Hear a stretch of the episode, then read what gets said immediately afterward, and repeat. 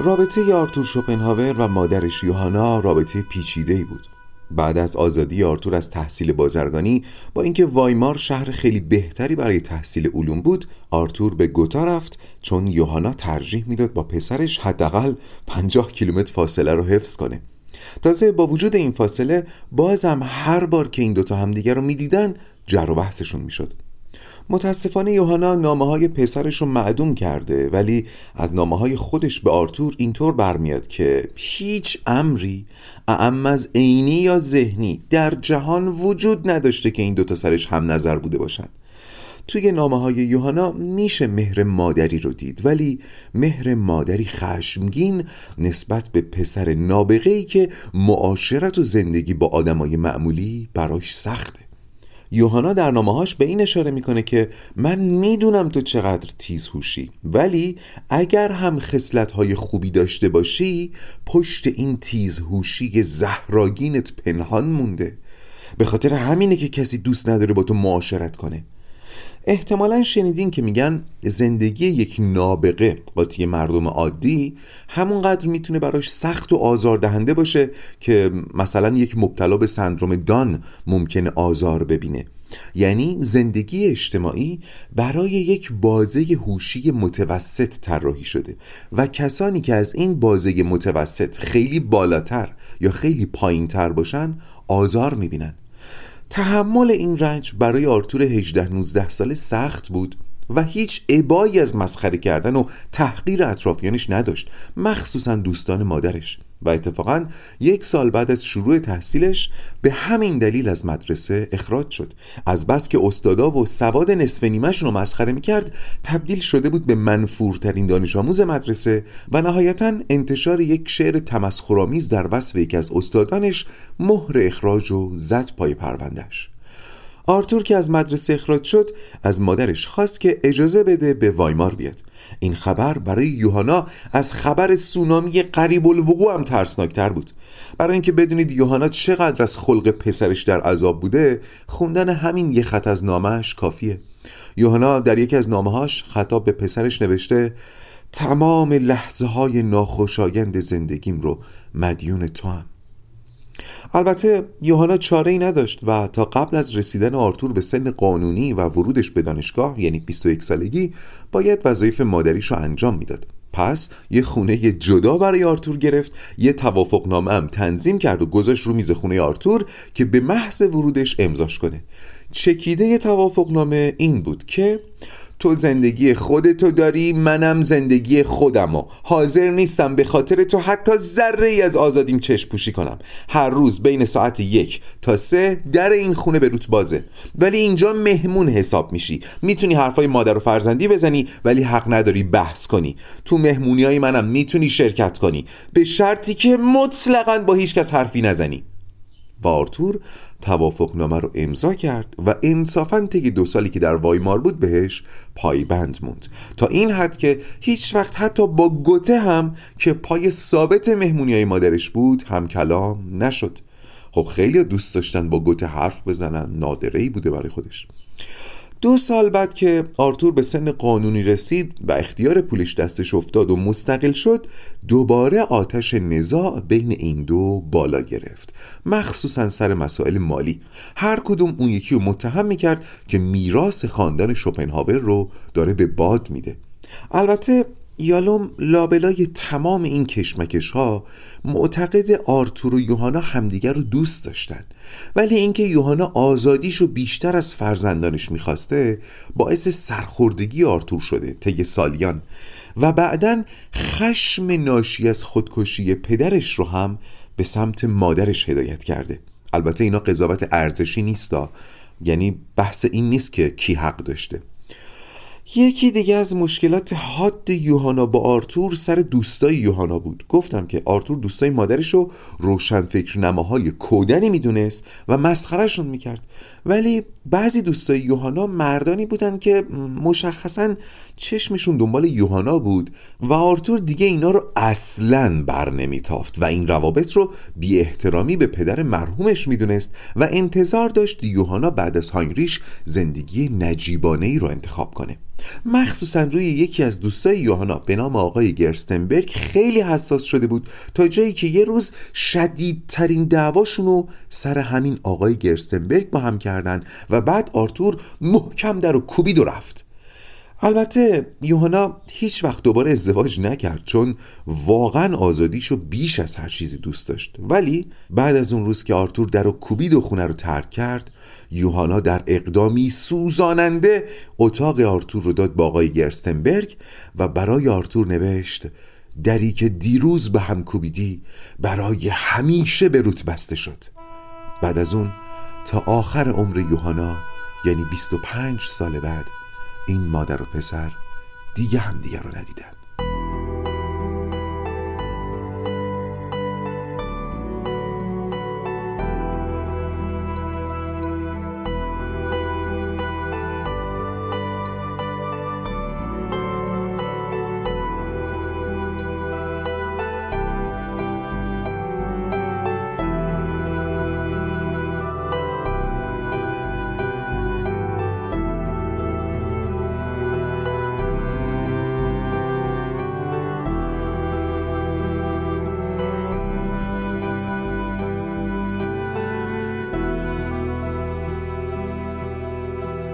در اپیزود قبل با پم آشنا شدیم. از ازدواج و رابطه شکست خورده شنیدیم و اینکه وقتی درمان گروهی نتونست افکار وسواسیش رو کنترل کنه برای خلاصی ازشون راهی هند شده تا از روش های شرقی کمک بگیره.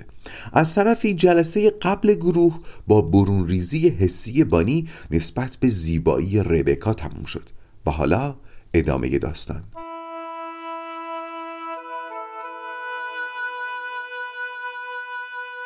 خیلی زود دوشنبه بعدی فرا رسید. جلسه ای که موضوعش از قبل معلوم شده بود. قرار بود بانی درباره زشتی و زیبایی حرف بزنه. درباره خودش و ربکا. طبق معمول ساعت چهار و نیم همه اعضا توی اتاق نشسته بودن. جولیوس که وارد شد فیلیپ سقف نگاه می‌کرد استیو و گیل و تونی و ربکا با همدیگه حرف می‌زدن و بانی با صورتی از شدت هیجان سرخ شده به زمین زل زده بود. بعد از چاق سلامتی مرسوم جولیوس با نگاهش به بانی فهموند که وقتشه.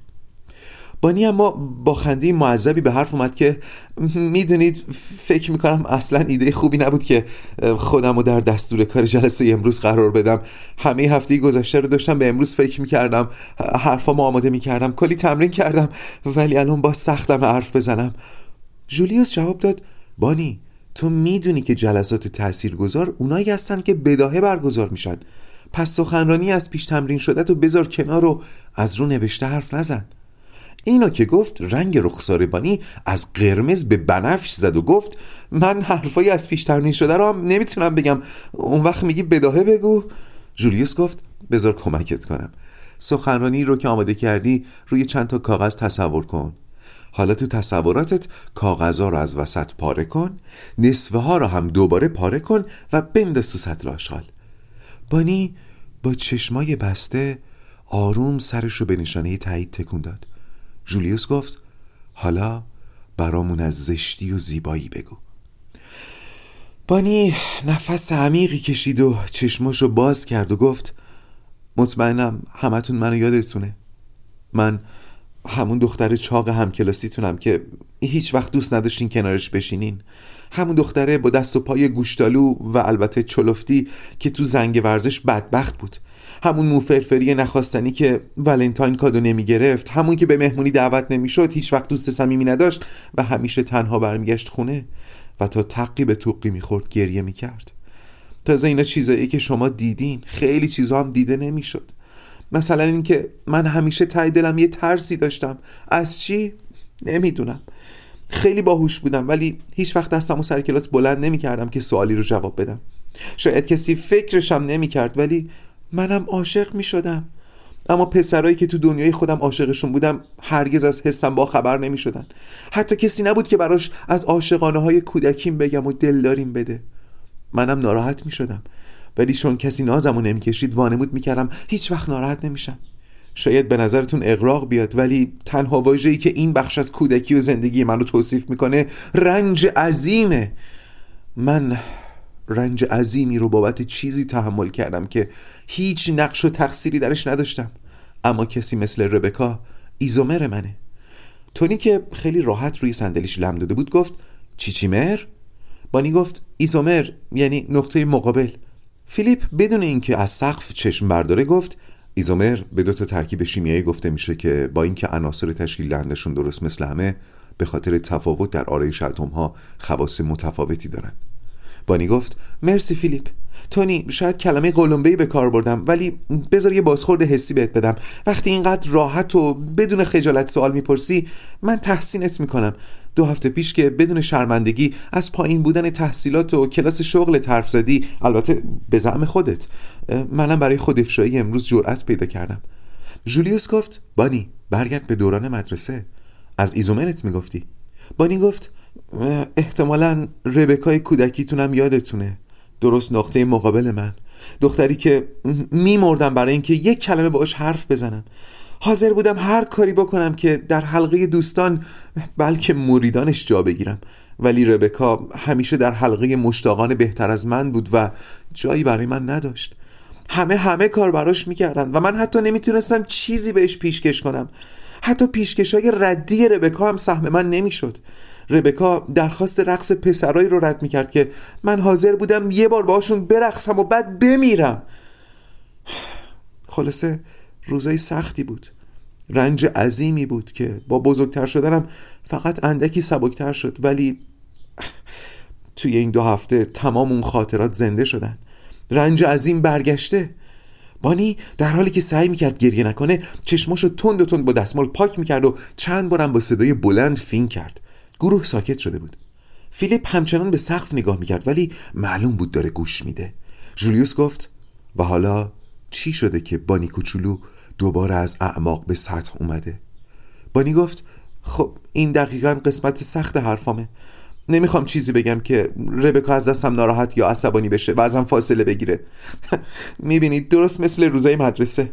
جولیوس گفت بانی بهتره با خود ربکا حرف بزنی.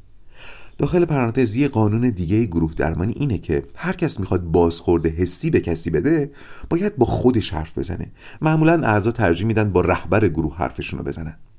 بانی گفت ربکا می‌خوام چیزی بهت بگم ولی نمی‌خوام از دستم عصبانی بشی. ربکا هم که چرخیده بود سمت بانی و داشت با دم مواش بازی می‌کرد گفت سراپا گوشم. رعشه خفیفی در اندام بانی مشهود بود ولی ادامه داد ربکا وقتی تو گروه با مردا حرف می‌زنی شکل حرف زدن تو توجهی که می‌گیری منو درمونده می‌کنه. پرتم می‌کنه به روزای تلخ کودکی. میشم همون بانی چاق و چله نخواستنی و تنها.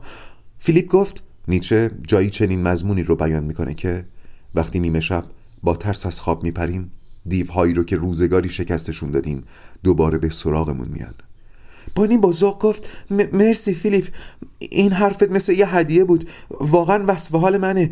این حس درست مثل دیویه که فکر می‌کردم شکستش دادم ولی دوباره سراغم اومده. جولیوس راست میگه که وقتی برای احساساتمون اسم یا توصیفی داشته باشیم راحتتر کنترل میشن.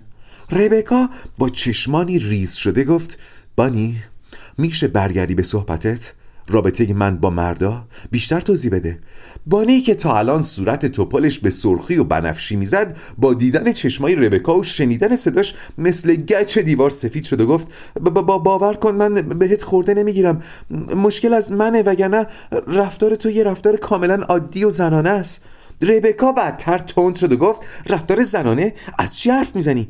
بانی که انگار با بزرگترین کابوس زندگیش روبرو شده بود سعی کرد قوی باشه و نفس عمیقی کشید و گفت رفتار زنانه دیگه به خودت می‌رسی دلبری می‌کنی. مثلا جلسه پیش چند بار گل سرتو باز کردی موهاتو افشون کردی با انگشتات صافشون کردی و دوباره بستی. خیلی بیشتر از جلسات قبل بود. خب باید به اومدن فیلیپ ربط داشته باشه نه؟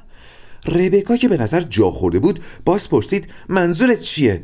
تونی با خنده گفت به قول جولیوس چو دانیو پرسی سوالت خطاست. ربکا با سردترین نگاه و لحن ممکن برگشت سمت تونی و گفت تونی چرا نمی‌ذاری خود بانی حرفشو بزنه؟ ولی تونی پوسکلوفتر از اون بود که با لحن و نگاه ربکا جا بزنه و گفت قضیه روشن ربکا بعد از ورود فیلیپ به گروه تو عوض شدی. یه اصطلاح داره که ترجیح میدم نگمش ولی داری تلاش می‌کنی به چشم بیای. درست فهمیدم بانی؟ بانی یواش و با خجالت سرشو به نشانه تایید تکون داد. ربکا انگار فقط برای اینکه کاری کرده باشه با حرکاتی تند و خشن کیفشو گرفت دست کرد توش و یه دستمال بیرون آورد و با احتیاط جوری که آرایشش به هم نریزه چشماشو پاک کرد. هرچند به نظر خیس نمی اومدن بعد گفت این واقعا توهینه. بانی که حرکات ربکا رو زیر نظر داشت می‌دید حتی خشنترین حرکاتش هم ظریف و زیباست. یادش اومد خودش همین چند دقیقه پیش از کیفش دستمال در آورد و بلند فین کرد. حتی دستمال در آوردنشون هم دو تا دنیای متفاوت میساخت. بعد حالا وسط این هاگیر واگیر بانی تعجب کرده بود که ریمل ربکا چرا پاک نمیشه. شایدم برای اینکه بحث عوض کنه گفت ربکا مارک ریمل چیه که پاک نمیشه؟ ربکا که حسابی عصبانی بود گفت منظورت چیه؟ من که ریمل نمی‌زنم. یادتونه جولیوس تو خیالاتش ربکا رو تصور می‌کرد که با شنیدن خبر بیماری جولیوس قش نمی‌کنه ولی دستمالش رو در میاره و با احتیاط چشمشو پاک می‌کنه که ریملش خراب نشه. می‌خوام در جریان ذهنیت جولیوس هم باشین چون جولیوس هم با شنیدن این حرف تعجب کرد. بانی پرسید یعنی چی که ریمل نمی‌زنم؟ ربکا گفت این چه سوالیه؟ استیون با تعجب پرسید یعنی اینا موج مصنوعیه؟ ربکا گفت نه موج مصنوعی هم نیست. این بار گیل پرسید یعنی چی موج مصنوعی هم نیست؟ ربکا در آستانه انفجار بود که تونی خم شد تو صورتش رو با دقت نگاه کرد بعد دستاشو به نشانه تسلیم بالا برد و گفت خانم آقایون موجای خودشه. این بار دیگه فیلیپ هم برگشت و با تعجب به ربکا نگاه کرد. بانی گفت خب الان حتی حس بدبختی و زشتی بیشتری می‌کنم. ربکا گفت میشه موجه های منو بیخیال شین و برگردیم به بحثمون؟ بانی یعنی چی که من دلبری می‌کنم؟ این واقعا توهینه. بانی گفت این دقیقا همون جاییه که نمی‌خواستم بحثمون کشیده بشه. ربکا مسئله اصلا تو نیستی. تو کار اشتباهی نکردی. ربکا گفت این اصلا برام قابل قبول نیست. نمی‌تونی با یه تهمت منو آن پاسان کنی و بعد بگی این مسئله تو نیست. این چیزی از زنندگیش کم نمی‌کنه. تونی دوباره پرسید چی؟ چی کار کنی؟ فیلیپ گفت آن پاسان. یه اصطلاح شطرنجه. یعنی سربازی از کنار یه سرباز دیگه بگذاره ولی بزندش. تونی گفت مرسی. هفته پیش فیلیپ یه اصطلاح شطرنجی به کار برد. آچمز. حالا هم که ربکا. ربکا باز نگاه تندی به تونی کرد. این موقع دیگه جولیوس تصمیم گرفت وارد بحث بشه. اونم با اسای جادویی درمانگران یعنی نگاه فرایندی. می‌دونیم دیگه. نگاه فرایندی یعنی ببینیم چه اتفاقی در جریانه بدون اینکه خودمون رو به محتوا محدود کنیم. جولیوس گفت خب خب خب اتفاقات مهمی داره میفته به نظرم چند دقیقه بیستیم و ببینیم اینجا چه خبره. خب این سوال از همتون می‌پرسم. به نظرتون در رابطه بانی و ربکا چه اتفاقی داره میفته شما هم به سوال جولیوس فکر کنید.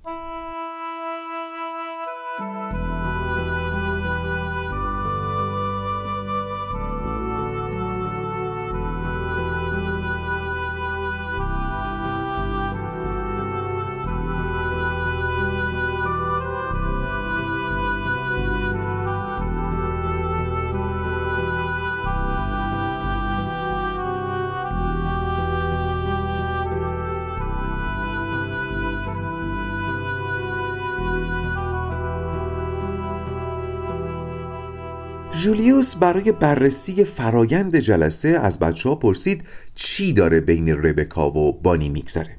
استیف که همیشه پیش قدم جواب دادن به سوالات عمومی بود گفت سوال سختیه. من حس می‌کنم بانی دو تا صورت جلسه با خودش آورده. بانی پرسید یعنی چی؟ استیف گفت من دو تا صورت جلسه می‌بینم. احساسات منفی تو درباره خودت احساسات منفیت نسبت به ربکا. هرچند معتقد باشی ربکا به احساس کم بودن تو دامن می‌زنه ولی بازم این دوتا جدان. گیلم گفت بانی به نظرم چیزی که درباره باز و بسته کردن موهای ربکا گفتی قضاوت بود ولی حس تو رو هم درک می‌کنم. خیلی خوب بیان کردی که چطور احساسات بد کودکی سراغت اومدن. استیو به گفت گیل تو آدم مردمداری هستی. همیشه سعی می‌کنی نه سیخ بسوزه نه کباب مخصوصا در مواجهه با خانوما. الانم که دو طرف ماجرا هر دو خانومن. ولی این باعث میشه نتونی حرفتو بزنی. صدای تو شنیده نمیشه. برای اینکه خودت باشی باید زن بودنشون رو فراموش کنی. ربکا گفت آی آی آی بوی sexist به مشامم می‌رسه. یه جوری میگی زن که انگار داری درباره یه گونه آزمایشگاهی حرف می‌زنی. شما که دکترین ازتون بعیده. این موقع بانی دستاشو برد بالا و گفت بسه بسه به خدا دیگه نمی‌تونم تحمل کنم. از اولش هم طرح این مسئله اشتباه بود. نمیشه برگردیم به همون جایی که هفته پیش تموم کردیم. اصلا برگردیم به لحظه ای که جولیوس خبر بیماریش رو اعلام کرد. هنوزم معتقدم همه چی پیش خبر جولیوس پیش پا افتاده است. من خیلی خودخواه بودم که تو این شرایط این موضوع رو مطرح کردم. گروه ساکت شد. هرچند ربکا هنوز آتیشش تند بود و جوری زمین رو نگاه می‌کرد که اگه زمین زبون داشت می‌گفت به خدا من بی تقصیرم جولیوس داشت فکر می‌کرد خیلی هم فراگندی پیش نرفتیم که بانی خودش سکوت و شکست و گفت به نظرم باید این جلسه رو با تعریف خوابی که بعد از جلسه پیش دیدم شروع می‌کردم. بعد به جولیوس نگاه کرد.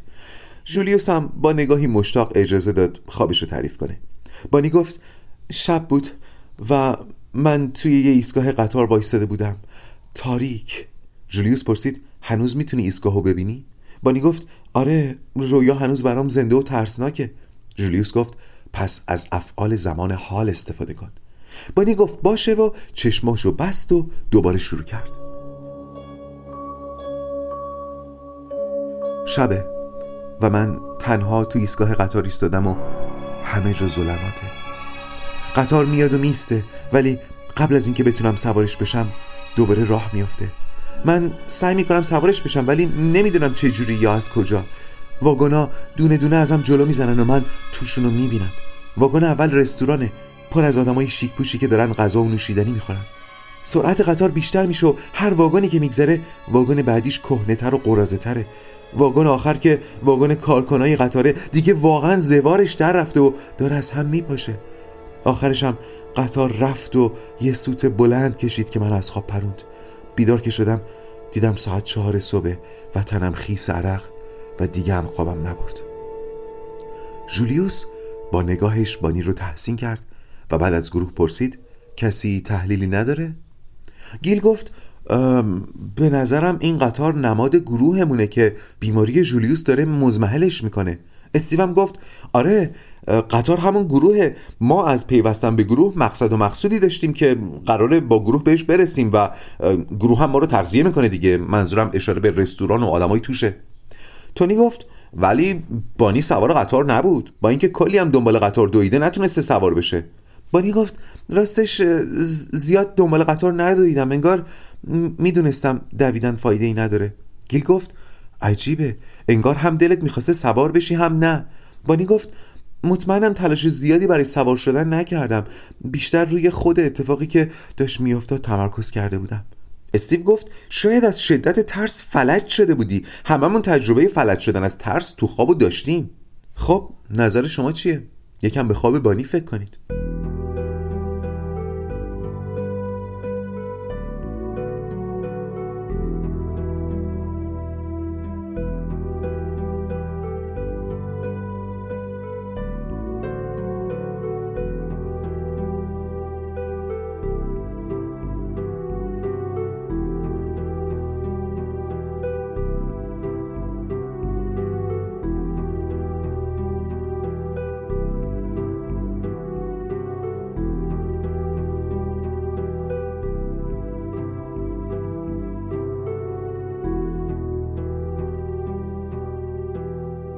از اینکه بچه ها تحلیلشون رو گفتن جولیوس در حالی که لبخند رضایت رو لبش بود گفت من عاشق این گروهم مخصوصا وقتی اینجوری کار حسابی می‌کنید.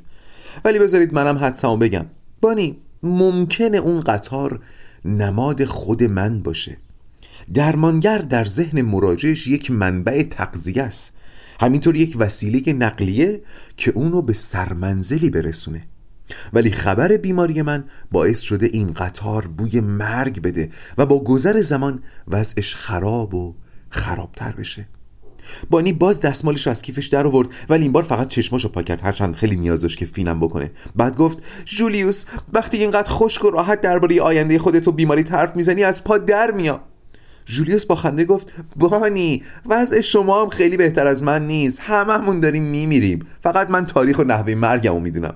بانی گفت می‌بینی جولیوس؟ منظورم دقیقا همینه. من همیشه عاشق شوخ طبیعی تو بودم ولی وقتی درباره بیماری و مرگت با شوخی صحبت می‌کنی حس می‌کنم نمی‌خوای باش مواجه بشیم. اصلا چطوره به بیماریت بگیم اسمشو نبر. یادم پارسال که تونی دو ماه افتاد زندان و اومد بیرون توی گروه درباره زندان رفتنش سکوت کردیم. تو اون موقع گفتی اگه درباره حرف مهمی سکوت کنیم هیچ حرف مهمی دیگه ای زده نمیشه. این موقع ربکا گفت خدا یا انتظار دارین جولیوس چیکار کنه؟ خب از بیماریش حرف زده دیگه و مطمئنم اگه لازم باشه بازم حرف می‌زنه. تونی گفت آره منم پرهیزی در جولیوس نمی‌بینم. گواه این که وقتی فهمید داستانشو فیلیپ زودتر برای ما گفته ناراحت شد. در ضمن گواه این رو تازه یاد گرفتم. امیدوارم درست استفاده کرده باشم. فیلیپ گفت درست بود. استیوم گفت آره بانی منم نمی‌فهمم از جولیوس چه انتظاری داری. داره ماجرا رو اداره می‌کنه گروه رو هم همینطور. در ضمن خودش گفت که حمایت همکاراشم داره. جولیوس کم کم حس می‌کرد بچه ها دارن ازش حمایت می‌کنن. پس گفت بچه ها می‌دونید پیتر مایکل دروازهبان تیم ملی دانمارک کی از فوتبال خداحافظی کرد؟ زمانی که برای گرفتن یه توپ نه چندان دشوار تماشاچیها کلی تشویقش کردن. اونجا بود که فهمید دیگه به پایان دوران فوتبالش رسیده. من متوجه حمایتتون هستم و بابتش ممنونم ولی اگر زیادی حمایتم کنین ممکنه همچین حسی بهم دست بده. اینکه شاید فکر می‌کنید شکننده تر از اونم که بتونم از حس و حالم حرف بزنم. ولی اینطور نیست. بچه بعد از آگاهی از بیماری مهمترین مسئله پیش روی من انتخاب و تصمیم گیری برای زمان باقی مونده عمرم بود. و بذارید با زرس قاطع بگم من انتخاب کردم راهی رو که سی و پنج سال گذشته رفتم ادامه بدم چون کارم برام معنا داره. پس اصلا فکر نکنید که با مراعات من به هم خدمت می‌کنید. مراعات و ملاحظه در این شرایط نه برای من خوبه نه برای خودتون. من بیماران محتظر زیادی رو دیدم که توی ماهای پایانی عمرشون متحول شدن پخته شدن پوست انداختن و آموزه های زیادی برای اطرافیانشون داشتن. و راستش احساس می‌کنم منم ظرف ماهای آینده چیزای زیادی خواهم داشت که به شما پیشکش کنم. ولی بدونید اگه تصمیم بگیرید این راهو با من بیایید قرار استراب زیادی رو تجربه کنید. نمونهش همین کابوس بانیه. ولی این فقط استراب مرگ من نیست که گریبانتون رو خواهد گرفت. قرار استراب مرگ خودتون هم از دالانهای مخفی روحتون بیرون بیاد. جولیوس اینا رو گفت و چند لحظه سکوت کرد و ادامه داد. خب سخنرانی من تموم شد. شاید لازم باشه همتون به حرفان فکر کنید و بعد تصمیم بگیرید که می‌خواین با گروه ادامه بدین یا نه.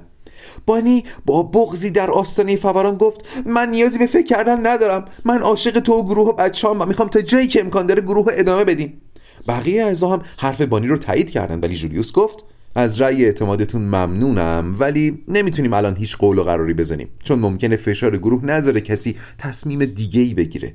انرژی خیلی زیادی لازمه تا الان یکیتون بگه. متاسفم جولیوس من ترجیح میدم درمانگر تازه نفسی پیدا کنم که بتونه حمایتم کنه. پس بذارید ظرف چند هفته آینده ببینیم هر کس چه حسی داره. اما حواستون باشه بیماری من نباید این حسو بهتون بده که مشکلات خودتون جزئی و پیش پا افتاده است. این خطریه که امروز بارقهاشو دیدیم ها. پس باید روی این تمرکز کنیم که گروه واقعا کار خودش رو انجام بده. بچه ها که با تکون دادن سر حرفای جولیوس رو تایید کردن جولیوس ساعتش رو نگاه کرد و گفت بسیار خب اصلا دوست ندارم اینو بگم ولی وقتمون تمومه. جلسه بعد بحث از همینجا ادامه میدیم.